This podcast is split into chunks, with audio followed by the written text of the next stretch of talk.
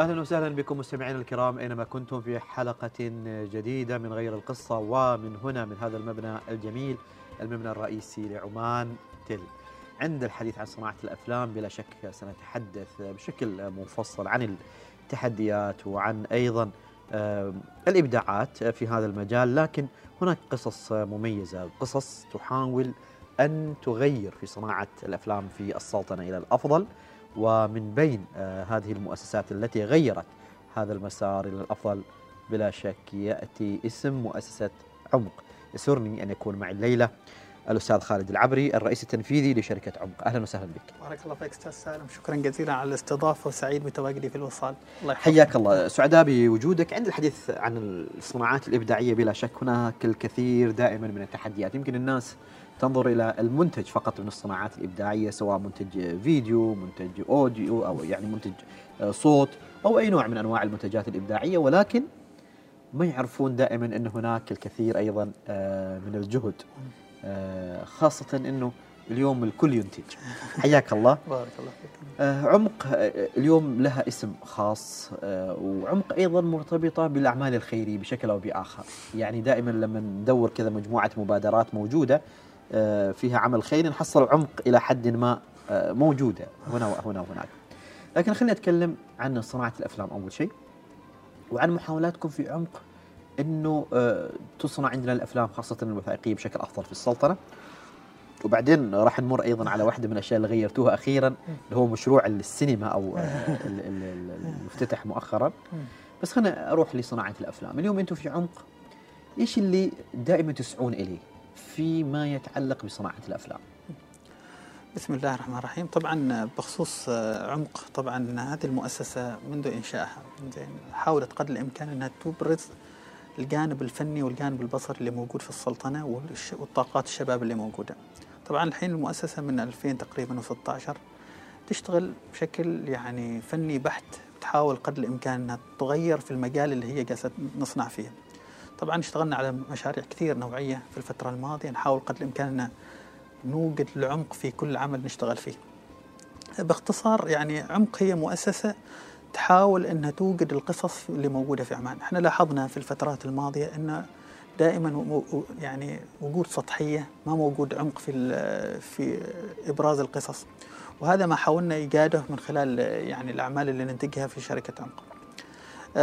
طبعا بما يتعلق بسؤالك بخصوص الأفلام اللي ننتجها وكيف آلية التغيير، طبعا احنا أبناء البيئة، احنا جايين ترانا من عمان ونعرف الأشياء اللي تحتاجها عمان. يعني من الصعب إن شركة من خارج عمان تدخل عمان وتتكلم عن قصتنا أكثر عنا احنا، زين؟ فالقصة احنا مفترض إن احنا نرويها، احنا نحكيها بتفاصيلها.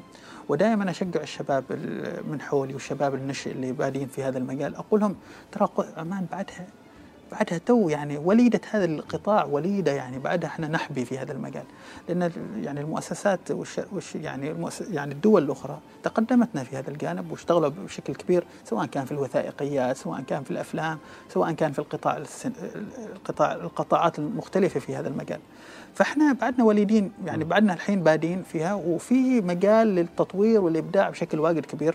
يعني دائما أسأل سؤال وأسألك أستاذ سالم مثلا، زين، أقول دائما متى آخر مرة شفت فيلم مدته ساعة ونص عماني؟ يعني أنت ضيف اليوم يعني أنا أسألك يعني إذا ضربنا مثالا إحنا ساعة ونص يعني يكاد يكون يقول ما في أصلا يعني الله يرحمه ويغفر له أستاذ سالم، قدم مجموعة من الأفلام الدرامية الجميلة جدا، ويمكن أيضا هو كان مقيد بموضوع الإنتاج يعني والضخ المالي، يعني لأنه عادة هذه الأفلام تحتاج إلى ضخ مالي عندما نتحدث عن الدراما ربما أو الأفلام ذات صورة سينمائية. وانتم ايضا عندكم مساهمات في المجال الوثائقي، فانا شخصيا يعني وانا اعرف ان كثير من المستمعين يمكن ما يتذكروا انه شافوا عمل، فانا اتكلم انه معناته ان في قطاع بعده ناشئ ما موجود، احنا ما شفناه قريب في سلطنه عمان، احنا نتمنى انه يكون موجوده، لان هذه الافلام هي اللي تعرف عن السلطنه. احنا اللهجات المصريه واللهجات اسمه الكويتيه اكتشفناها منهم، من افلامهم، من الاشياء الدراميه اللي وصلتنا منهم، القوه الناعمه هذه اللي وصلتنا من معهم وصلتنا بطريقه مختلفه، احنا عرفناهم وتكلمنا عنهم. فدائما نتكلم ان هذه الصناعه بعدها وليده، ممكن انك انت ترحل جميع اي شيء تحتاجه يعني في عمان من خلال السينما ومن خلال صناعة الأفلام ومن خلال المواد البصرية. هذا اللي نتكلم فيه ونحاول نسعى فيه يوميا من خلال المبادرات اللي اشتغلنا عليها، من خلال الأشياء تحفيز الشباب أنهم يدخلوا في هذا القطاع. وهذا القطاع مثل ما أسلفت قطاع متشعب، في الفيلم الواحد أنت تعرف كم شخص يشتغل، ممثل يشتغل، هندسة صوت يشتغل، الغيره يشتغل، فأنت نفس الشيء. هذا يعتبر قطاع اقتصادي، غير أنه هو قطاع أصلا، غير عن أنه فقط قطاع يعني ترفيهي فقط. نرجع شوية إلى عمق. تأسيس عمق تأسست سنة كم؟ تأسست عمق 2016 تقريبا، هي قبل لكن كتأسيس فعلي في 2016. طبعا كانت عمق عبارة عن 6 أشخاص، زين، خالد العبري، عبد الملك اليعقوبي، سامح الرحبي يعني اللي موجودين في الشركة، ومحمد نهدي وأحمد العبادي وعمان العدوي. زين، في هذا المبنى طبعا في قصه حالهم يعني، خبرنا قصتهم يعني. الله يحفظكم البقيه والله يرحم طبعا الله يرحمهم. كان طبعا في مشروع حال عمان تل، بما ان احنا في اليوم في عمان تل، وكان الشباب يشتغلوا في الدقم، زين، وفي رحله العوده يعني عمان العدوي واحمد العبادي ومحمد نهدي وافتهم المنيه في حادث سير، زين. طبعا هذه القصه اثرت فينا كثير يعني، لانه يعني امانه انا كنت موظف، انت تعرف هذا الشيء، كنت في الجمعيه العمانيه للتصوير الضوئي، وكنت موظف اشتغل وكل حاجه، مستقر بعيد عن القطاع الخاص وكنت شغال، وكان الشباب هم يعني اللي في الاوبريشن وفي العمل يعني، وكنت انا فقط في الامور الاداريه حاول قدر الامكان. لكن لما صار الحادث وسامح معاهم يعني، فقط بقينا احنا اثنين في الشركه، انا وعبد الملك. وعبد الملك نفس الشيء يداوم في هيئه تقنيه المعلومات ذيك الايام يعني، ف لازم يا ان نسكر شركه خلاص كل واحد يروح بيته، لانه ما حد في الشركه يعني، يا يعني انا اضطريت اني اطلع على اساس انه يعني سبحان الله ما مخطط يعني، ولا ما حط في بالي انه يعني بكون اتفرغ حال المشروع، لانه خلاص يعني انا شغال مستقر متزوج عندي اولاد، خلاص يعني جالس ابحث عن ذاتي في الوظيفه والكارير مالي واضح يعني. وسبحان الله بسبب هذا قلت يا اني اسكر او اتفرغ حالها، والحمد لله تفرغت لمده 4 سنوات، وصار اللي تشوفوه في عمق الحين يعني. وفاء لهم انت نعم. قررت انه نعم. يعني تكمل في الشركه، نعم، وفاء للي ماتوا رحمه الله عليهم، لانه ايضا هم كان عندهم حلم، نعم، وكلكم مشتركين في هذا الحلم، نعم صحيح. يعني خليني ارجع لهذيك الفتره قبل ما يتوفوا الله يرحمهم ويغفر لهم، ايش كان حلمكم المشترك لما تجلسوا انتم شباب؟ يعني انت بديت تتوظف وبس طالعين كلكم من الجامعه، ايش كان حلمكم؟ والله كان حلمنا، احنا كنا واجد غيورين على عمان امانه يعني، وحتى المرحومين كانوا كثير غيورين على عمان، انه هذا القطاع ما حد ينتج اشياء فنيه، ما حد يجيب اشياء، حتى هم كانوا مبتكرين يحاولوا انهم يوجدوا اشياء جديده، فكانوا يعني معروفين في الساحه يعني، بالرغم انهم هم كما تقولوا ما مشهورين في السوشيال ميديا كانفلونسر وغيره، بس كان الوسط الفني يعرفهم بشكل واجد قوي، لانهم حالهم تاثير، وتاثيرهم واجد قوي يعني، لدرجه ان هم كان كاميراتهم الخاصه يعطوها الناس يعني كانوا يعني يقرضوا يعني الناشئين يعني فلوس عشان يشتري كاميرات، لانه يعني هذه التفاصيل عندهم، هذا الحب، ان الناس يشتغلوا، في هذا المجال. وكنت يعني وهذا الشغف كان الشباب اللي حولهم كان يحسه فيه، وكنا مع بعض احنا مشتركين في هذا الموضوع، ان احنا نشوف ان هذا المجال واعد، هذا المجال جميل، في حس ابتكار، في انتشار، في قصص واجد تحتاج انها تروى، ويعني والين اخر يوم في حياتهم هم جالسين يمنتجوا وجالسين يشتغلوا في هذا الجانب وينشروا هذا الجمال، زين. حتى اخر فيلم نزلوه حال عمان تل، كان هو فيلم حال عمان تل، كان من اجمل الفيديوهات يعني، حتى لو نستذكره كان جميل، فيلم جميل جدا. فانا اتكلم ان حلمنا كان هو هذا، نهوض بالقطاع، نوجد قصه جميله فاهم في المجال الفيلمي نشتغل فيها. حتى كانت تلك الفتره التغطيات، احنا انا اقول بكل فخر يعني احنا اول من دخل سالفه تغطيه الفعاليات بالكاميرات DSLR هذه، فيديو وكذا ما اعرف ايش، الحين صار قطاع كامل، كان قطاع يعني شباب كثير يشتغلوا عليه، والحمد لله. اذكر اول ما بدينا فيه ناس قليله تشتغل يعني يكاد معدومين، كل الكاميرات تعرفها التلفزيونيه الضخمه وكذا، اللي محتاجه الاف وكذا، فاحنا سهلناها على كاميرات صغيره وهاند هيلد يعني باليد تتحرك وكذا وحركات بسيطه وكذا. لا ويعني وهذه الفكره على يعني شافتها الشركات كلها وصارت تتعاقد مع شباب عمانيين في كل مكان، يعني من الشركات الكبيره مثل عمان تل الى شركات متوسطه وصغيره خلاص، وصار في مجال للعمل الشباب في هذا القطاع تحديدا.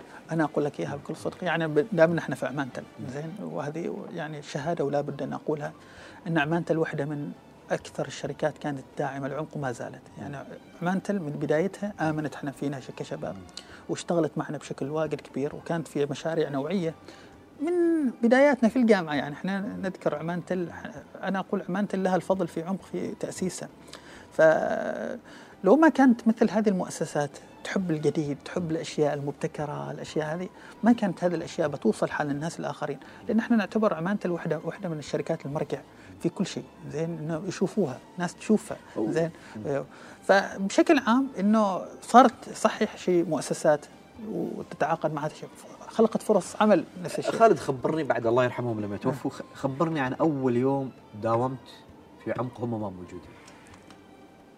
يا اخي والله امانه انا يعني موضوع المرحومين جدا مؤثر فيه، وانا عاده ما كثير اتطرق له، لانه صراحه يعني كان وجودهم واجد يعني عزيز علي يعني كثير. يمكن انا في حياتي كلها يعني حتى اذكر يعني في اسمه انا كان عمري تقريبا 27 28 ذيك الفتره 29، انا ما اذكر اني قال لي بكيت يعني بعدني، يعني كانت تصير الاحداث لكن تتقوى، لكن وفاه المرحوم تحس انه واحد قريب منك 24 ساعه معك، يعني ما أعرف كيف أتخيل يعني أشرح لك، يعني 24 ساعة معك، يعني ما تتخيل في يوم من الأيام أنك تفقده بذيك الطريقة، يعني بطريقة مفاجئة، يعني كانت جدا صدمة. يعني من الأشياء اللي يمكن ما الناس ما تعرفها، يعني العزة 3 أيام، طبعا إحنا في حالة صدمة، ما مصدقين أن هؤلاء الناس يعني فارقونا يعني وما زلنا لين اليوم إحنا لما نذكر نكون في حالة صدمة، لأنه ذكراهم باقية وأثرهم واضح.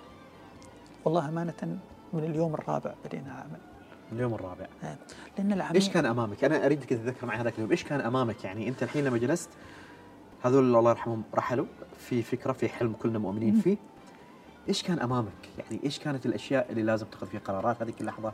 يا أخ والله يعني يمكن هذه من الأشياء اللي واجد صعبة بالنسبة لي يعني.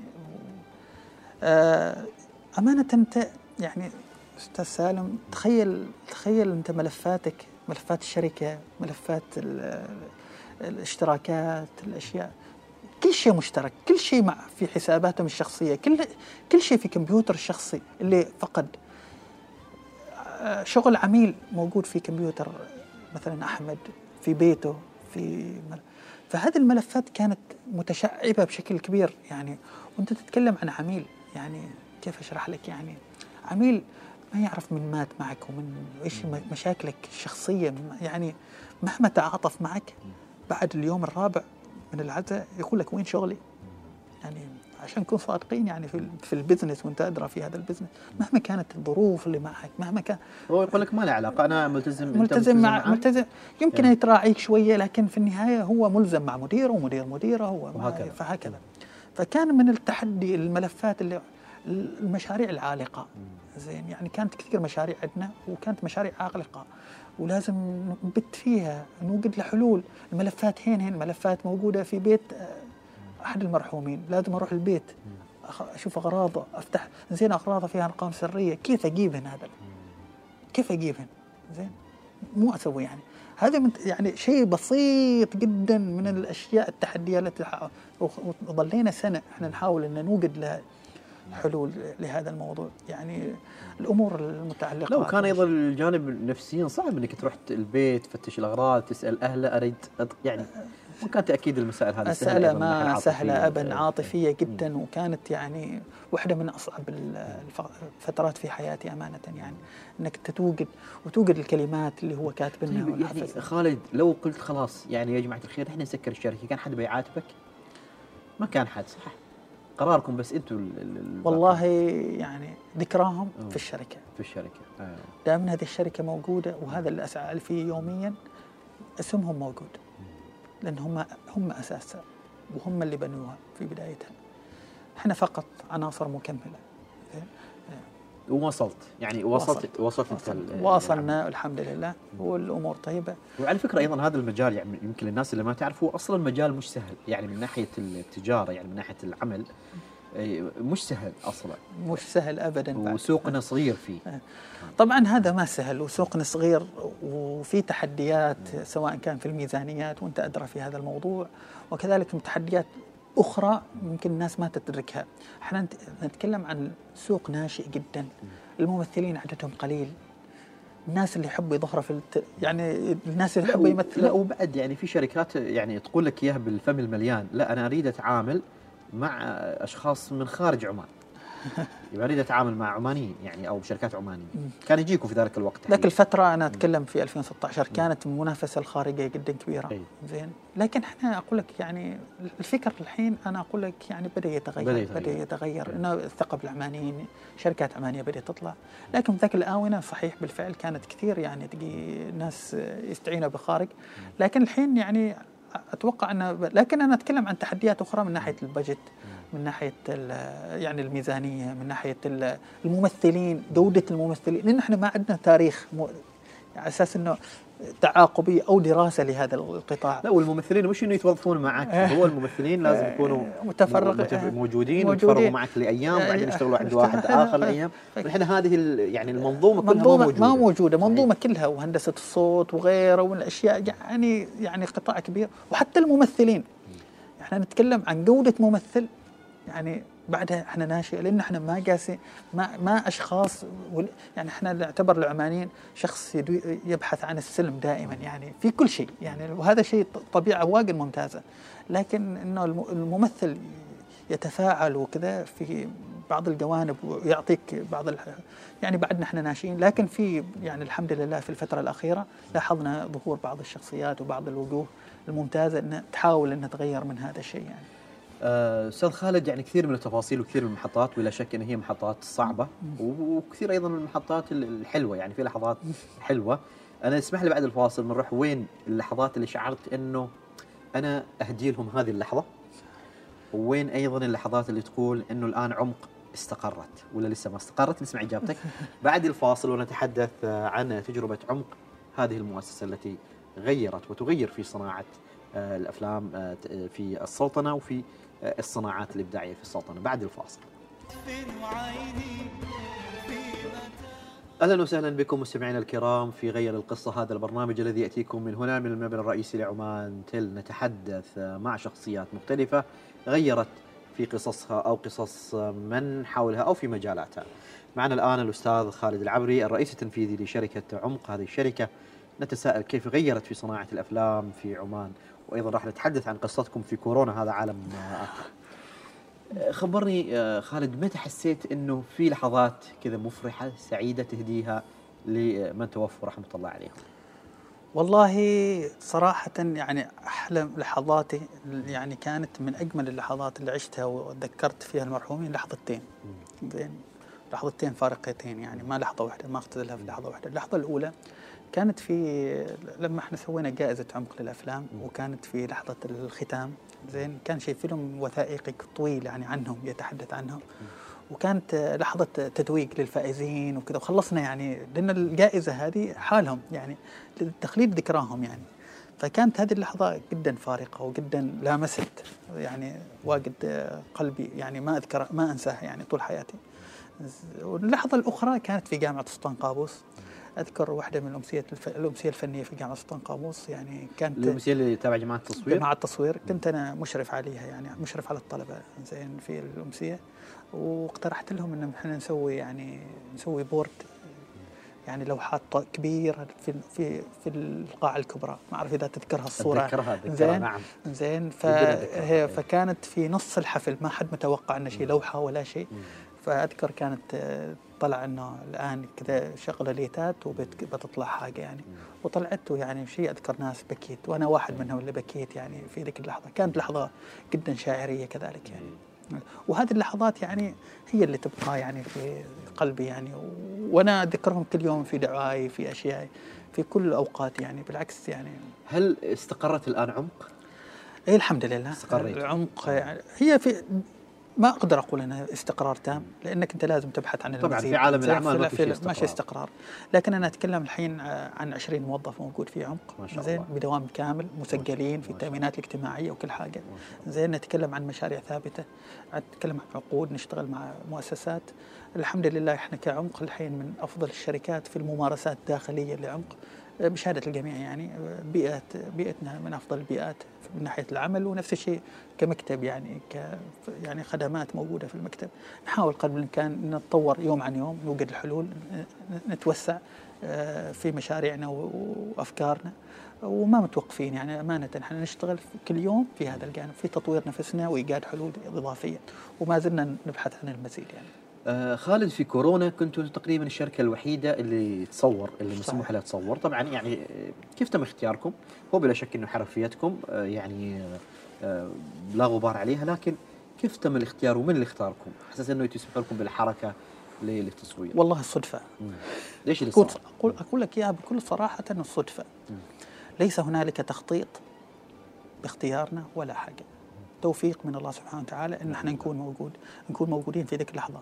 ما اعرف توفيق ولا ابتلاء، لان التحدي ما كان سهل، في مخاطره. احنا كان عندنا تعاقد بسيط مع التواصل الحكومي في تلك الفتره، قبل كورونا بفتره كان قصيرة. الشيخ بدر الهناي موجود هناك، فكان عندنا تعاقد حال افلام الفيديوهات بسيط، تعاقد موجود يعني، بس ما حال عشان الاشياء الفيلميه، كان تعاقد عشان الاشياء البسيطه لمده سنه. زين، ف كورونا من يشتغل، ما عندنا احنا سند مالي مره ثانيه ان نبحث عن شركات وكذا، وطبعا كل شيء مسكر يعني. احنا نتفعل هذاك التعاقد البسيط هذاك اسمه، في مذكره يعني فيها تعاقد، فاشتغلنا عليها. وحتى اذكر انا يعني اقول لك اياها بكل صدق، يعني احنا ما اشتغلنا على العقد اول شيء. انا اتصلت بالشيخ بدر، اول حاجه اتصلت به قلت له عمق وبمن فيها تحت تصرفكم.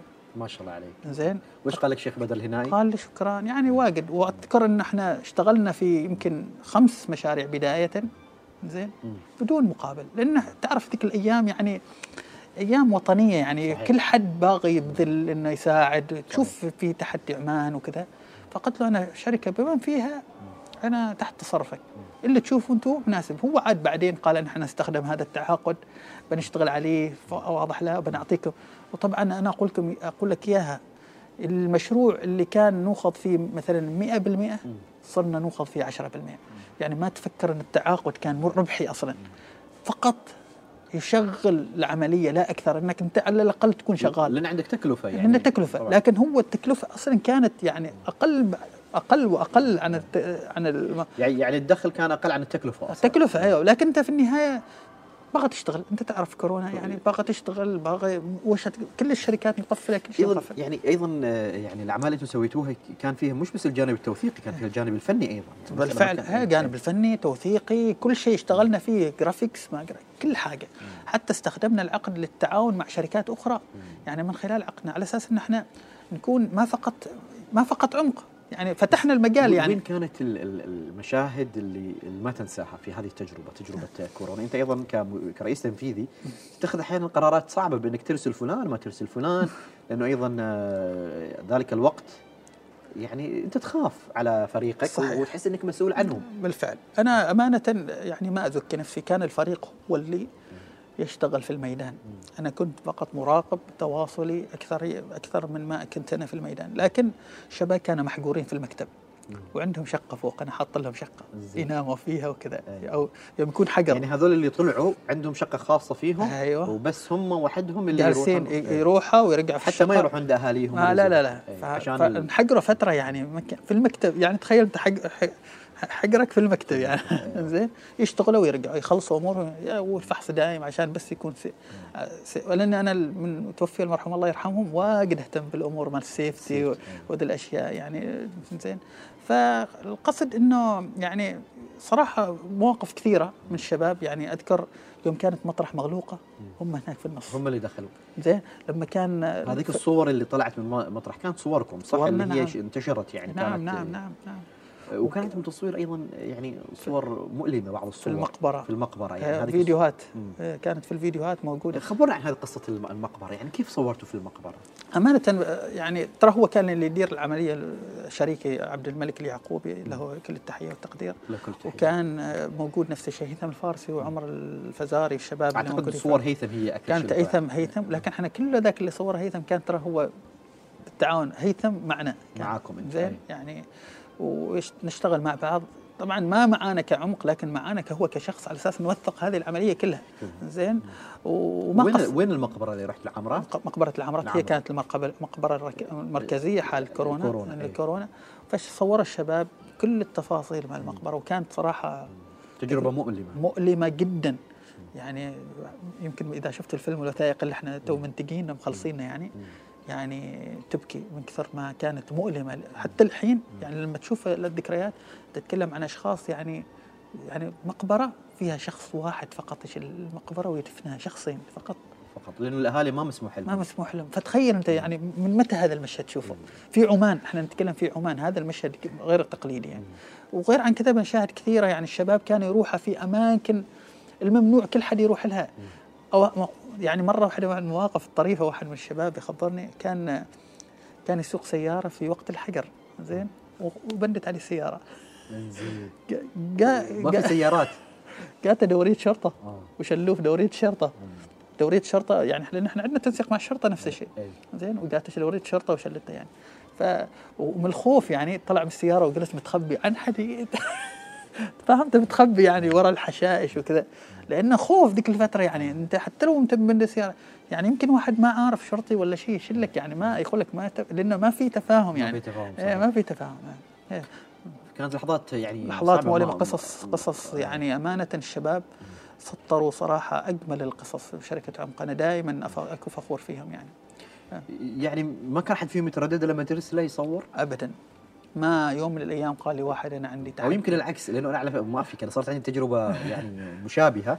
كان زملائي محمد العلوي وكلهم يعني اذكر يعني كانوا هم يطلعون احيانا، نقول لهم يا جماعه الخير نعم صحيح نحن نريد نغطي لكن يعني خلونا شويه اكثر توازنا لكن هم شويه احيانا يكونوا مندفعين امانه بزياده يعني. يحبوا محمد العلوي، مازن العلي، كل الشباب اللي معاه يعني لا لو النعم فيهم صراحه. لكن هو هذه كما تقول الحس الوطني، تعرف انت الواجهه، انت اللي تحفز الناس، انت اللي توعي الناس، انت اللي تتكلم عن هذا. وصراحه كان دور جبار من التواصل الحكومي، مشكورين يعني. كان امانه التوعيه والبرامج والفيديوهات اللي صار الحمد لله لاقت صدى، ولاقت اعطونا المساحه واعطونا العمل.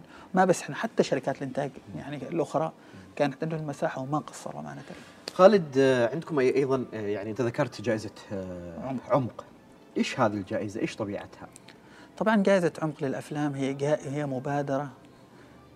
أول ما جاء واحد من الأخوة اسمه هيثم توبي، إذا تعرفوا هيثم توبي صاحب شركة بوينت، واقترحنا أن يكون في جائزة تخلد ذكرى المرحومين، قال سمها جائزة عمق، وأعطانا تصور مبدئي وقالنا يعني هو من شركة أخرى منافسة، لأن احنا أصدقاء يعني كلنا أصدقاء، ماشي منافسة. لا بس هذا يعني هذا يعطي يعني أيضا حييه هو يعني إنه وفاء لهؤلاء الأسماء إنه نخلد شيء باسمهم يعني. فهم يعني جاء وقلنا له شكرا جزيلا وكذا، وتبنينا الفكرة احنا وقلنا أن هذه الجائزة تعني بالشباب، ولأن الشباب يستحقوا أنهم يعطوا فرصة، وكانت الجوائز قليلة في هذا الجانب. وسوينا هذه الجائزة تخليدا لذكراهم. طبعا الجائزة كانت مجموع الجوائز فوق 15,000 زين. وأمانة يعني استثمرناها من معنى الشخصي، من الشركة يعني ما في حد آخر، ما شيء دعمها ما رعى، لأنها فكرة جديدة والناس ما مألوف هذا الموضوع معها.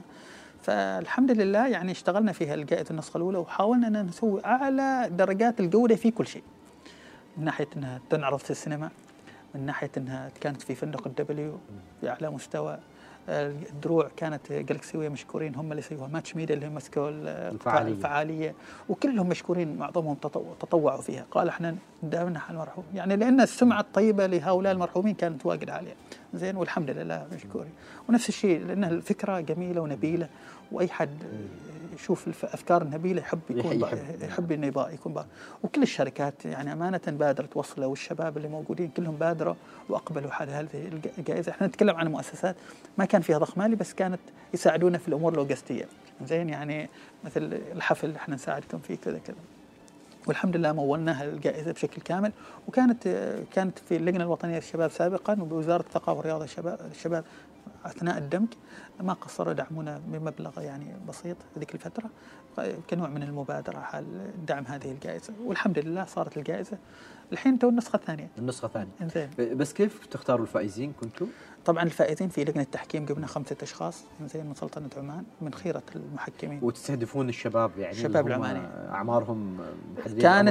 كنا محددين النسخه الاولى لين 35 سنه من 18 ل 35، لكن الحين تو خليناها مفتوحه لانه حسينا انه عادي بعد 36 بعد الشباب يعني. الحين يعني في ناس يقولون الشباب حتى ال 60 العكس، احنا نحب الشباب انه مشاركه يعني. جميل. يعني النسخه الثانيه الحين تو مطلوقه اطلقت يعني، ونشجع اي حد متابعين انه مشاركه في المسابقه. المسابقه ضخيناها لاكثر من الجوائز النسخه الاولى وحطيناها. يعني هل فيها مثلا دراما ولا وثائقي ولا مفتوحه؟ مفتوحه يعني مفتوح، احنا باين تنتج شيء حلو. تعال باين هذا شيء حلو جميل. واحيانا في شباب احيانا اعمارهم 15 16 عندهم اعمال يعني جميله جدا بالفعل، ويشتغلون حتى باقل الامكانيات بالفعل. عشان كذا احنا نحفز انهم يشاركوا ونحاول قدر الامكان ان احنا نكتشف هذا، لان من الجائزه الاولى اكتشفنا شيء ناس دخلت سوق العمل، شيء ناس افلامهم شاركت في مسابقات عالميه، شيء ناس اسسوا شركات لانه اجتمعوا واشتغلوا مع بعض وشافوا المساله حلوه اشتغلوا فيها، شيء ناس مثلوا أول مرة يمثلوا، شيء ناس يعني. فمن الجائزة دخل في السوق العمل ناس جديدة وناس تحفزت أنها تشتغل وتنتج في هذا الجانب، فشفنا أنه في أثر، وهذا الأثر وهذا التغيير وهذا القصة لابد أنها تروى وتستمر، وهذا اللي احنا حاولنا قدر الامكان من هذه النسخه ان نحن نعزز منها، وهذا اللي وزاره الثقافه والرياضه والشباب مشكوره دعمت النسخه من المره الثانيه لانها شافت الاثر زين، ونفس الشيء اوكيو مشكوره نفس الشيء دعمتها لانها شايفه الاثر. فمعظم العوامل ساهمت في انجاح هذه النسخه القادمه. الحين تو احنا في النسخه الثانيه، وانا اليوم كنت في الجامعه صنعاء قبل الصباح اتكلم عن الجائزه لما شاركوها، ورحت كليه التطبيقيه مسقط عشان يشاركوا الجامعه الحين جامعه التقنيه وعشان يساهموا في مشاركه، وانا مستمر في تحفيز الشباب على اساس انهم يشاركوا في هذا، ومستعد لمساعدتهم لابعد الحدود على اساس ينتجوا افلامهم، لان شيء قصص في عمان بعدها لم تروى. صحيح. أنا بعد الفاصل القادم سأكمل معك شوي في متعلق بصناعة الأفلام، لكن فتحتوا السينما. يعني السينما هذه من متى كانت مسكرة؟ من 2000، من عام 2000 كانت هذيك السينما يعني فيها العمال يعني الوافدين يشوفون الأفلام الهندية. مفتوحة كانت؟ كانت مفتوحة، أيوة مفتوحة. اسمح لي نعرف إيش قصتكم مع هذه السينما اللي فتحتوها في الرسيل بعد الفاصل. نذهب إلى فاصل ونكمل هذا يعني الحلقة الجميلة مع الأستاذ خالد العبري والحديث عن عمق هذه المؤسسة التي غيرت قصة صناعة الأفلام والصناعات الإبداعية في السلطنة بعد الفاصل. أهلا وسهلا بكم مستمعينا الكرام أينما كنتم في برنامج غير القصة، هذا البرنامج الذي يأتيكم من هنا من المبنى الرئيسي لعمان تل. يرحب مرة أخرى بالأستاذ خالد العبري الرئيس التنفيذي لشركة عمق. أهلا وسهلا بكم. أهلا وسهلا. إيش قصة السينما؟ طبعا السينما هذه مبادرة. طبعا احنا مثل ما اسلفت في جائزة عمق للأفلام زين، احنا ما فقط نعلن وننتظر المشاركات، احنا فكرتنا ان احنا نصل للمستهدفين وصناع الأفلام عشان يشاركوا في الجائزة. نحاول قدر الامكان ان نخلق قصة، وهذه القصة يشوفوها بعينهم كيف الأفلام وتأثيرها على اساس انهم يشاركوا في الجائزة. وكانت هدفنا ان احنا نتكلم عن الافلام ونحاول قدر الامكان ان نشجع وش الافلام وتاثيرها من خلال سينما الرسيل. فقصه سينما الرسيل كانت هي فكره بالتعاون مع شركه زورق، نوجه لهم كل التحيه استاذه نور واستاذه الزعيمه المسؤولين عن هذه الشركه. هذه الشركه طبعا معنيه في انتاج المعارض الفنيه زين. فتواصلت معهم قلت لهم انا باغي اسوي معرض فكرتنا كذا كذا كذا، فهم مشكورين واقترحوا لنا هذه السينما. قالت ليش ما نجددها؟ ليش ما نشتغل عليها؟ قلنا لهم خلاص. يعني من اللي اقترح؟ كان اقتراحهم هم؟ والله مشترك مشترك لكن يعني اكثر من معهم. عرفتوا عنها انتم اصلا كيف عرفتوا؟ هم صراحه امانه اللي عرفوها زين تكلموا. كانت في سينما قديمه موجوده يعني حد راح كان زايرنها وتكلم معهم زين قال لهم شيء سينما قديمه في الرسيل وجاهم قالوا لي شوف سينما قديمه في الرسيل موجوده قلت لهم من هين شيء انا مكتبي جنبها يعني ما ربط. انتم في واحة المعرفه ولا وين؟ يعني جنب واحة المعرفه جنب خلف الجامعه يعني زين فجيت وقلت له زين بنزورها رحنا وزرناها وشفناها قديمه ليش محصل فيها مخازن ولا مخازن يعني متهالكه يعني امانه انت تتكلم من 2000 مهجوره من 2000 يعني 23 سنه 23 سنه مهجوره ويمكن ما تعرف وش وضعها وضعها جدا ماساوي حتى الصور موجوده يعني فاقترحنا احنا وياهم ان احنا نعيد ترميمها ونسوي فعاليه كذا كذا كذا وكانت لازم نسويها قبل رمضان فاشتغلنا احنا مع بعض مشكورين زورق ليل ونهار اشتغلوا وكانت في واجد تحديات على اساس نشتغل والحمد لله يعني صارت السينما. فكرة السينما هي فقط انه احنا نسوي نجيب الافلام اللي فاتت بعض الافلام اللي فاتت في النسخة الأولى نعرضها في السينما وكذلك جبنا افلام من السعودية ومن الكويت على اساس اننا نرفع المستوى شوية عشان نشوف ونعرضهن وكذلك تكون تجربة بصرية يعني الناس تدخل هي تجربة بصرية جو الثمانينات والسبعينات فكانت فرصة أن الواحد يعيش تجربة كيف السينما القديمة والأشياء التيكيتس وكل حاجة وكانت مبالغ رمزية 900 بيسة حتى أنا شفت بعض الشباب لابس كذا ملابس قديمة يحاول أن يعيش الجو يعني فسوينا كذا تظاهرة شبابية وكانت أمانة نفتح تذاكر 750 شخص تقريبا أذكر في اليوم الأخير حجزنا في 4 ساعات ما شاء الله 4 ساعات فل كان الناس متلهفة أنها باية تجي بشكل فهذا احنا نتكلم عن قطاع الترفيه انه قطاع واعد صحيح ناس ويمكن الناس يعني في ناس وانا يعني خليني يعني هذا الجزء الاخير اللي اريد اناقشك فيه في الجانب ربما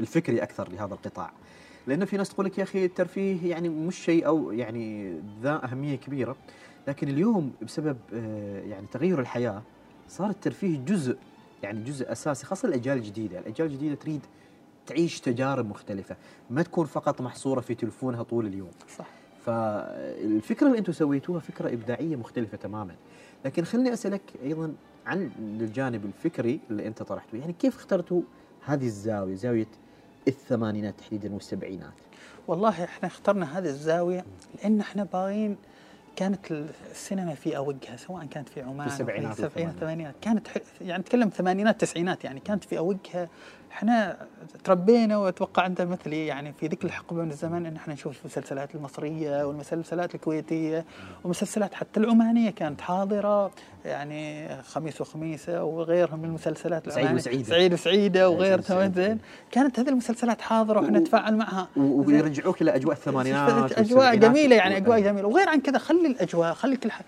كانت القصه جميله يعني قصه السينما انها مغلوقه من 2000 هذه قصه يعني انت لما تجي قصه مو قصه المكان هذا المكان مو قصه تريد تعرف تريد الناس تريد تعرف طيب سؤالي يعني من ناحيه تجاريه يعني في نهايه المطاف انت تريد توازن بين الجمال والفكر والابداع وتريد من ناحيه تجاريه عشان ايضا الموضوع يستمر هيو.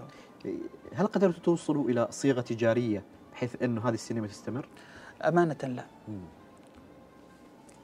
فقط يعني فقط هي فقط فعاليه لمده 4 ايام هذا اللي اشتغلنا عليه انزين ويعني احنا ما لنا ربحانين فيها يعني ما فيها ربح يعني استثمرنا من جيوبنا الخاصه يعني حال هذه الفعاليه لان احنا مؤمنين بالقطاع نفسه وانا عندي يعني قاعده اصرف في البدايه تاتيك الامور لانك انت في النهايه جالس تروج عن قطاع مثل ما سوينا في النسخه الاولى من جائزه عمق كانت بدون راعي وبعدين ايجار رعاة بس سؤالي الحين السينما هذه بتتسكر ولا كيف؟ والله الفكرة ما لها الحين إن إحنا خلاص نسكروها لأنها ما ملكنا يعني أنت ما تقدر تتحكم بشيء ما ملكك يعني زين أنت كأنه فقط معرض مؤقت معرض مؤقت لكن إحنا اتفقنا معهم إن في احتمالية إن نعيد طرحها لكن ما أقدر أكد على كل شيء لأن مثل ما أسلفت هذه ما ملكك يعني ما تقدر أنت أوعد ناس أقول لهم هذا بترجع يعني لأنه شيء أشياء غير محسوسه في المستقبل، لكن احنا نسعى انها تكون في نسخه اخرى من هذا السينما في الايام في يعني الشهور القادمه ومتى بالضبط وكيف واين ما تعرف ما اعرف وهل بتصير ما بعرف يعني لكن بلا شك الناس اللي راحت استمتعت بالتجربه من الالف الى الياء لانه انا شفت كثير من الناس نشروا على السوشيال ميديا وبعضهم أعرفهم يعني ما كثير متشوقين للسينما بقدر ما متشوقين أيضا للتجربة، التجربة يعني. أنك تعيش التجربة. خلينا نروح لصناعة الأفلام، يعني هذه الصناعة الصعبة، يعني احنا لما نتكلم الآن دول الخليج الأخرى، لما نتكلم عن أشقائنا في المملكة العربية السعودية، أشقائنا في دول الإمارات العربية المتحدة، أشقائنا في دولة قطر، وبلا شك أنه الكويت منذ سنوات طويلة يعني أسبق من كل التجارب في هذه المنطقة، هم سباقين في الصناعات الإبداعية. نحن عمان وضعنا، ونكون صريحين وواقعيين، وضعنا شوي متأخر في هذا المجال. كيف ممكن الآن من خلال تجربتكم أنتم ومن خلال التحديات اللي مريتوا فيها أنه نحن يعني نقرب صوبهم على الأقل، أو يعني نكون في نفس المستوى؟ إيش الأشياء اللي تشعر أنه نحن نحتاجها؟ أختصرها بكلمة. إيش الكلمة؟ تمكين. التمكين، بس التمكين كلمة واسعة يعني، صحيح هي كلمة واحدة، أنا مو قصر التمكين. تمكين، إحنا الشباب العماني محتاج التمكين، ومحتاج أنه يكون خلفه دائما وش احتياجاته بالضبط. هذا اللي احنا سعينا فيه في جائزة عمق. احنا ما كنت انا متوقع في جائزة عمق، الناس مرتبطة التمكين من ناحية المادة، وهالمادة ضرورية واحدة من الأشياء، لكن أنا في التمكين أنا أتكلم محتاج أدوات، أنا بجيب لك أدوات. إيش محتاج يعني أنت عشان تصنع فيلم؟ زين، فنفس الشيء التمكين من ناحية يعني الانتشار، منصات موجودة، وسائل موجودة. يعني أتمنى واحدة يوم أقول تمكين مثلا، ليش مثلا يعني مثل ما صار في السعودية، ونتكلم بشكل يعني دفعت الحكومة دفعت بصناع الأفلام المحليين على أساس أنهم يكونوا في مثلا منصة نتفليكس. الحكومة اللي دفعت، يعني هي اللي تبنت المشروع وصرفت فيه أنه عشان يكون فهذا مثل مشاريع تمكين أو دفعت الحكومة أنها تشارك في منصات عالم، يا أخي مهرجان غيره، تدفع بالحكومة أنها يكون عندها نموذج، تشتغل على نماذج على أساس أنه يكون توصل. لأن احنا يعني أنا أتكلم عن صناعة القدوات، صناعة النجوم. أنت كل ما صنعت نجم، كل ما الناس حاولت أنها تلحق به، أو تكون مثله، أو تحاول أنها تقلده. هذه الصناعة بعدها لبنة صغيرة جدا في عمان. ما بس يعني أنا خلني دائما أطرح يعني الأسئلة الأخرى يعني للأشخاص اللي موجودين. أقول لك يا أخي، بس نحن ما عندنا هذه الفلوس إنه نحن نصرف هذا الصرف. هل أنت تشوف المشكلة مشكلة فلوس ولا مشكلة توجيه الفلوس؟ أنا ما أقول إنه ماشي فلوس، الفلوس موجودة، في فلوس، ولكن وأنا ما أعتبره هذا فلوس، هذا أعتبره استثمار. مثل ما تستثمر الحكومة في كثير من القطاعات، هذا استثمار في عوائد. أنت ما تتكلم إن أنت يعني لأنه يعني تتكلم، وأنت ذكرت المملكة العربية السعودية، الحين صارت الأفلام موجودة، احنا في شاشات السينما معنا، ندفع لها فلوس وندخل، انك تشوفها يعني، انك تشوفها في عمان. كيف وصلت كيف وصل هذا القطاع ان احنا ندخل وندفع له فلوس؟ من خلال الاستثمار. يعني في صندوق مختص انه يدعم مثل هذه الأفلام كنوع من الاستثمار. بعد ما يخلص الفيلم انا باخذه، واستثمار يرجع عائد للصندوق. فأنا أتكلم، إحنا دائما نتكلم عن الفلوس، لكن ما نتكلم إن هذه الفلوس ممكن إنها تدور لخدمة الفيلم. إحنا نتكلم عن أفلام عالمية، أفاتار وغير من الأفلام، وهذه الأفلام اللي أنت تشوفها يعني عالمية. لما نتكلم عن الأرقام، أرقام فلكية يعني إحنا ما باين ذاك الرقم الفلكي، باين ما ربعه 10% منه كعوائد. في النهاية أنت استثمارك عائد يعني أنت موقن بأنه هو الموضوع أيضاً فيه عائد، وأن هذه الفلوس ما راح تروح يعني هباء منثورة. يعني الحين للأمانة نحن نشوف أحياناً بعض المبادرات من الجهات الحكومية، لكن هذه المبادرات خجولة، لأنه في مبادرة خجولة هنا، وفي مبادرة خجولة هنا، في فلوس تروح هنا وهناك، بس ما تثمر الثمرة اللي نحن نترجاها ولا فيها استدامة. وأنا أعتقد أنه يمكن تجربة عمق تجربة تحتاج الكثير من التوقف، وأيضاً الشركات الأخرى، أنه كيف ممكن نستثمر مع هذه الشركات باستدامة ويرجع منها من العائد. لكن أيضاً بسألك سؤال آخر أستاذ خالد، في ناس أيضاً تقول لك، وأنا أطرح دائماً أسئلة الشخص اللي ما موجود، حلو، في ناس تقول لك يا أخي نحن أيضاً عندنا تحدي، أنه أحياناً المجتمع ما يتقبل أنه الإبداع أحياناً يحتاج نوع من المغامرة حتى الفكرية، أنه نحن مجتمعاتنا أو المجتمع العماني مجتمع محافظ، ما يتقبل أنه نحن نغامر. يعني أنت الحين ذكرت بعض الأعمال السعودية اللي موجودة في سينماتنا، فيها نوع من المغامرة من ناحية أنه يعني سواء في نوعية المواضيع، في يعني طريقة طرح الممثلين لكثير من الأشياء، حتى في زيهم، في ملابسهم. هل نحن يعني مجتمعنا مستعد لهذه المغامرات؟ أنا دائما أقول إذا لم تتقدم ستتقادم، فالتقدم في هذا الجانب شيء لا بد منه، أو يوصلنك رسائل أنت ما تقدر تتحكم فيها. أنت تقول نحن أنت ما نبغى لها، فأحسن نحن نروي القصة، ما حد يرويها عنا، أنه نحن نروي قصتنا، فهم نتكلم عنها حتى لو نغلط أحيانا في بعض المشاكل، وفي بعض في النهاية من يرويها. إحنا يعني إحنا نتكلم عن مؤسسات عالمية ما تصدرنا أفكارها وأفلامها وأشياء ما نشوفها في بيوتنا. نتكلم بكل واقعية، أفلام سعودية، أفلام الكويتية، أفلام الإماراتية، أفلام البحرينية، كلهم أفلام العالمية، أفلام المصرية، ما توصل بيتنا، رسائلها ما توصلها. مو بالضروري احنا كلنا نتفق على اللي في الفيلم، لكن في النهاية يعني معك. ولا الحين يعني انا اشوف مثل كثير من السعوديين ما متفقين بالضروره مع الافلام اللي تنتج في السعوديه او حتى المسلسلات تنتج في السعوديه، وهذه مساله طبيعيه. يعني فالقصه لازم يعني افضل اني ارويها بخطاها وباشيائها وقراءتها من عمان، ولا احد يرويها عنا، او نظل صامتين ما حد يروي عنا شيء. ايوه دائما يقولون ذاك العذر ان ترى انتم عمان شعب ما معروف ما متكلم عنه. هذا احنا نتكلم، الضجيج هو اللي يصنع التاثير دائما، الضجيج.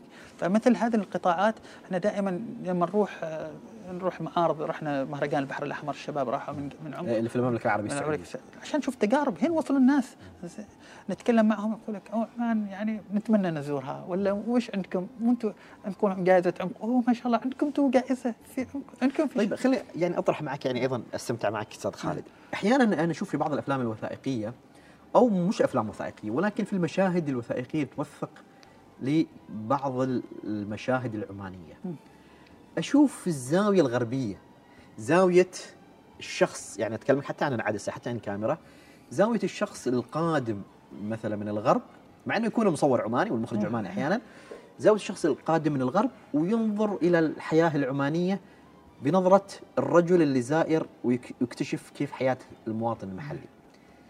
ليش هذا التحدي بعده موجود لين اليوم؟ التجربة لابد أن تقلد لغاية ما تتمكن، فلازم يقلد المنتج العماني، لازم يقلد، إنه ما عنده تجربة، ماشي عنده مصدر آخر يستمد منه المعرفة غير من الغربي، فهو يحاول إنه يقلد قدر الاستطاعة لين ما يتمكن ويصنع له طريق. ما حد بدأ مذيع في يوم من الأيام، يعني مذيع متمكن، لازم يكون تحصل شويه يقلد بعض المذيعين، يحاول. لو التجربه الغربيه هي اللي طاغيه على كثير من الشيء. انا بعطيك بس مثال والمستمعين، انا الحين انا دخلت معك في جو النقاش الفكري. اذا تشوف، وعاده انا ما احب كثير اتكلم، لكن عشان بس ايضا اقرب للمستمعين، ليش انا طرحت السؤال المتعلق بالجانب الغربي؟ في برنامج في قناه الكاس اسمه المجلس، حلو، كثير من الناس تعرفه، يعني اللي يتابعون كره القدم. زمان في عرف المؤسسات الاعلاميه العربيه لما تقول لهم والله في بنجلس جلسه، وهذه الجلسه بيكون فيها 8 ضيوف يتكلموا و9 ضيوف يتكلموا، يقول لك لا ما يصير، لان الضيوف لازم يكونوا 3 أو 4، ما يصير يكون في 7 أو 8 وكلهم يتداخلوا، هذا ما برنامج. لكن اجوا الاخوه في قناه الكاس وبدوا هذا البرنامج، بعدين صارت كل القنوات العربيه تستنسخ يعني نفس الفكره، لانه هي ما كانت موجوده عالميا. فنفس الشيء لما نتكلم اليوم عن كثير من الافلام الوثائقيه او كثير من الاعمال، ما زالت عندنا النظره، يعني خاصه النظره الغربيه في التعامل مع يعني انا ما اتكلم عن جوانب المحتوى، اتكلم عن الصوره، عن الزاويه، عن حتى الالوان احيانا انت ايش تطلع. فكلامك صحيح، يعني ممكن التجربه انه نحن ما زلنا نقلد لين ما نشق طريقنا الخاص. نشق طريقنا الخاص، عندنا اليوم المبدعين الفنانين، وعندنا ايضا جماعه التصوير، وعندنا ايضا جمعيه التصوير، والى مدى اليوم تاثيرهم البصري ما زال هو الغالب، ما زالت هي المدرسه الاقوى اليوم في عمان المؤثره عليكم. وهل صرنا وصلنا الى مرحله، يعني طبعا لا يزعل مني معالي السيد ابراهيم البوسعيدي المحافظ المسندم، ولا يزعل مني احمد البوسعيدي ايضا وبقيه الاسماء اللي نوجه لهم تحيه، صحيح. الى اي مدى احنا صرنا محتاجين نخرج شويه خارج هذه المدرسه؟ شوف باختصار، يعني كل المدارس مفترض أنها تتغير، لأن الزمن يتغير، وهذا بطبيعة الحال شيء يتغير ويتبدل. فبما يتعلق بهذه النقطة اللي ذكرتها أنت، أنا من وجهة نظري الشخصية أنه الأفلام مصيرها أنها تتغير ويكون فيها العمانية محاضرة، والفكر العماني والشيء والنقطة والسرد والكل. لكن أنا أتكلم عن احنا بعدنا أقولها، بعدنا احنا في بداياتنا، ما عندنا أنا لما بديت مؤسسة عمق في بداياتي، يعني لما أقول من قبلي يعني كانت تكون كم شركة مشكورين، عكاسة وقدس يعني والكيومي براذرز مثلا، والكيومي براذرز زملائنا واصدقائنا يعني كلهم. فكانت تجارب بسيطة بعدهم يعني، في حتى هم يعني دائما يقولون احنا تو يعني بادين شق الطريق، فما كانت في ذيك التجربة الناضجة. وفي شركات يعني تتجه للعمل للشركات، عمل الشركات فقط، ما أنه تو عمل سينمائي بحت. فهذا العمل السينمائي يباله ضخ ويباله تركيز ويباله يعني يباله تركيز جهد متواصل، جهد متواصل ومستمر على أساس أنها تنضج التجربة. احنا نتكلم عن السعودية مع الضخ ومع كل حاجة وكل شيء اللي موجود معاهم، لكن بعدها هم لما تجي تكلموا يقول لك احنا بعدنا في البدايات، بعدنا في البدايات. يمكن انا ذكرت يعني ايضا للناس اللي ما مطلع على الشأن الفني، انا ذكرت يعني تأثير جماعة التصوير والجمعية التصوير، لانه اعمالهم للأمان هي العالمية، يعني هي اللي وصلت للعالمية، وهي اللي ايضا اختطت خط خاص عماني خاص فيها، وهو الوحيد اللي ظل الان كمدرسة لمدة فترة طويلة، فترة جدا طويلة، بنجاحاتها العالمية وحصولها دائما كل سنة يحصلون على جوائز. ونحن يمكن اللي شغالين في المجالات الإبداعية متأثرين فيهم وهم كمدرسة. اليوم أنتم كعمق أيضا قريبين من هذه المدرسة، وفي أيضا زملاء آخرين يحاولون يشقون طريق. أنت ذكرت موضوع التمكين، وأرجع لموضوع التمكين. موضوع التمكين الاستثمار المادي نعم جدا مهم. هل تحتاجون مساحات حرية أكثر؟ بالفعل مساحات الحرية، لكن أنا أتوقع هل هذه المساحات مجتمعية ولا رقابية؟ رقابية. يعني أنا دائما أقول يعني واحدة من الأشياء اللي مثلا وزارة الإعلام ومشكورين أقول لهم يعني ليش لين تو في اعتماد للنص واعتماد للشاعر واعتماد أنت حط، أنا دائما أقول حط عروض يعني خطوط عريضة زين، لأن كل حد ممكن ينشر الحين، يعني ما يعني أنت ما تقدر تمنع حد ينشر في حاجة. يعني أول يمكن كانت في التلفزيون وغيره، لكن كل حد بإمكانه ينشر، فحطوا خطوط عريضة، ولازم إذا ويعطي إنذار للشخص إذا خالف ذيك الخطوط العريضة، إذا خالف القوانين، إذا القوانين زين، هو كل حد عارف القوانين، لأن ما نعطي تصريح إلا أنت عارف إن القوانين أيوة. فتعطي خطوط عريضة، لكن إنه تصاريح مبنيه على يعني انك لكل نص، هذا متعب يعني حتى المنتج. نصوصكم لازم معظمها في المشاريع الكبرى لازم يكون فيها اعتمادات يعني زين، وفيها موافقات. فهذه الموافقات يعني شويه يعني تؤخر شويه من العمليه الانتاجيه، وبشكل عام يعني يحتاج انها يعني نكون واجد مرنين في هذه المرحله، انه يكون في حريات اكثر. انا من وجهه نظري حتى اللي ضدي خله يا اخي، خله انا اختلف معك بالفكره، ناقشني بالفكره. يمكن الرقابه في هذا الموضوع الزائده، يمكن احنا نعرف الخطوط العريضه، ما حد ما يعرف الاعراف والامور الدينيه والعادات والتقاليد العمانيه، هذه معروفه ما حد يقدر يعني يتملص عنها، فقط ابرزها وتكلم عنها وحط دستور مثلا او حاجه مبنيه عليها ان هذه لا تطلع منها. وانا اتوقع كل الشركات بتمشي عليها، واحنا بطبيعه الحال ما اذكر شيء نص ولا شيء رد احنا، لان احنا في النهايه وحنا رقيبين على نفسنا. لكن فقط الوقت هو اللي يعني الوقت غير عن كذا يعني هذه المؤسسات العالميه خلاص تجاوزت هذا الموضوع. أنت أي واحد يقدر يتكلم، أي واحد يقدر يعطي وجهة نظر، هذا عاد خلاص يعني المرحلة هذه تعديناها زين. فأتوقع أن واحدة من المساحات المفتوحة أن الناس تتكلم وتتناقش في هذا المواضيع أصبحت الحين يعني مفترض أنها تعطي مساحة أكبر. غير عن كذا يعني إحنا نشوف أنه كل ما أعطيت أنت الشخص المبدع مساحة، كل ما يعني أعطيته أن القابلية أنه يسوي الفكرة اللي يريدها. لكن ويش مثل ما قلت لك انه نحاول قدر الامكان انه الاشياء اللي تدعمها الحكومه او توجهات الحكومه تكون مؤطره. يا اخي يا جماعه الخير، احنا نتكلم عن قطاع في قصص، احنا نتكلم ما نروح قصص بعيده، قصصنا احنا قصصنا اليوميه اليوميه اليوميه ما حد يعرفها.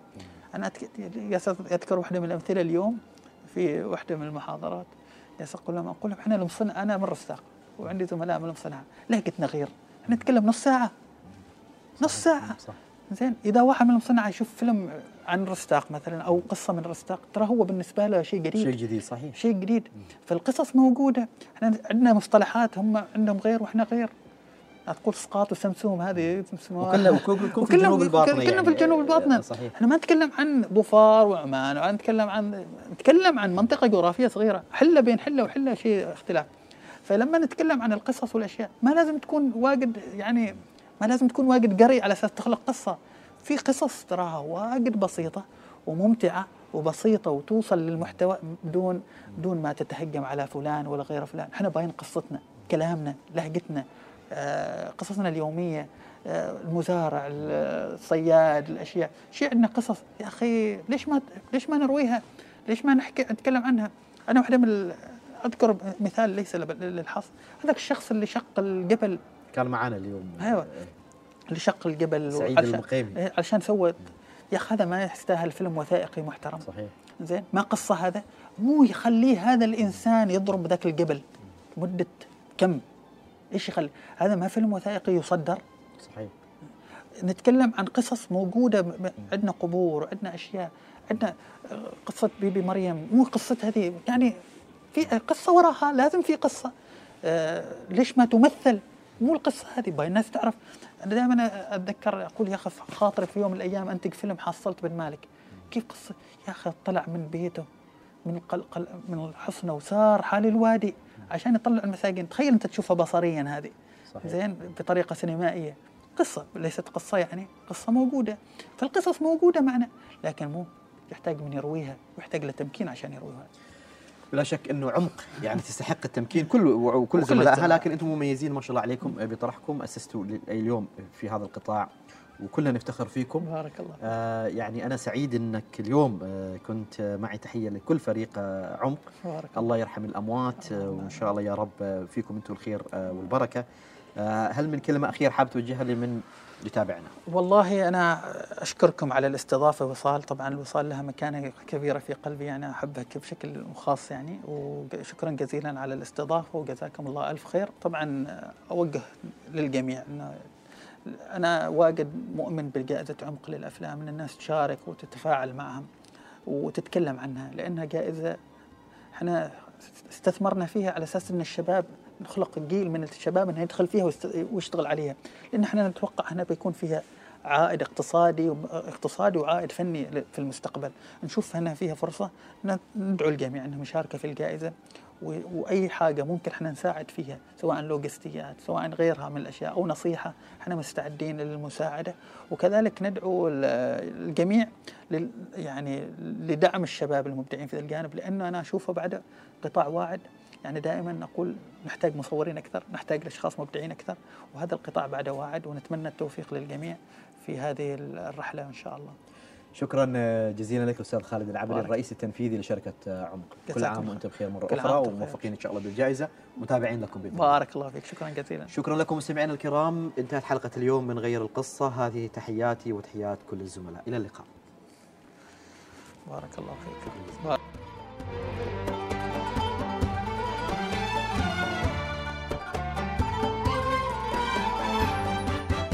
لكل منا قصته، منا من اكتفى بالمستطاع ومنا من غير ما استطاع.